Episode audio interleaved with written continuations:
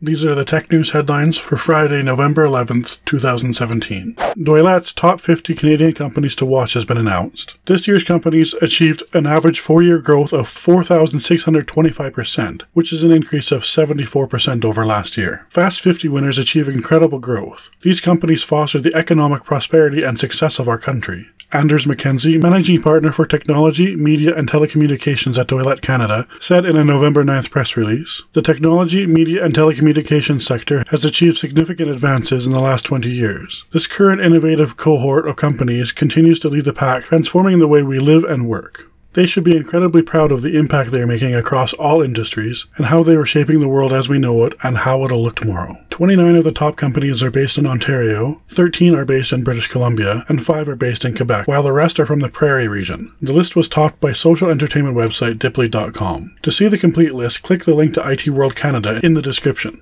The CRTC says Canadians are using faster internet access than ever before, especially on mobile devices. They also say that monthly data usage has increased by an average of over 40% annually. The report also shows while at least 84% live in an area where 50 megabits per second is available, only 11% of people subscribe to speeds that high. Open Media, a Vancouver based firm that helps consumers fight for an open internet, says that the reason is top tiers are just too expensive. Even though those speeds are becoming available, the cost is still so prohibitive that 9 in 10 Canadians haven't made the jump to the same speeds that the CRTC said were essential for all to participate meaningfully online in 2017, said Katie Anderson, the group's digital rights advocate, in a statement. For more information, read the rest of the story by clicking the link to CBC's website in the description. 50% of teens feel that they are addicted to their mobile devices, according to a poll conducted for Common Sense Media. The nonprofit focuses on helping children, their parents, and their teacher negotiate media and technology addiction. Most teens care deeply about feedback they receive from their friends on social media, and most of them have a phone in their pocket with instant access, so it's easy to see why they constantly want to satisfy their curiosity. Behind the apps, games, and social media accounts are teams of people whose job it is to make their products feel essential.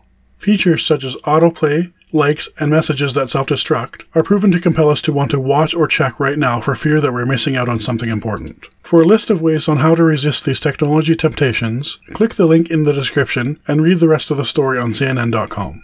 Facebook announced that you can now fundraise for personal causes in Canada. The feature has been available in the US since May. Users must be 18 years of age or older and will be able to raise funds in categories such as pet care, crisis relief, sports, funeral and loss, community, medical, education, and more. To raise funds, you just have to follow three steps. 1. On the mobile app, click the menu and select fundraisers. 2. Choose if you're raising money for yourself, a friend, or someone or something that is not on Facebook. 3. Create a title for the fundraiser and provide details about the cause it's supporting. To learn more, click the link in the description to Mobile Syrup. According to the 2017 Holiday Shopping Survey conducted by Accenture, Canadians have embraced technology that helps them find and purchase gifts online. The results of the survey say that the rise of daily deal websites and Amazon Prime Day have lured more than half of Canadians into purchasing online. That number is even higher for millennials, which are those between the ages of 28 and 37.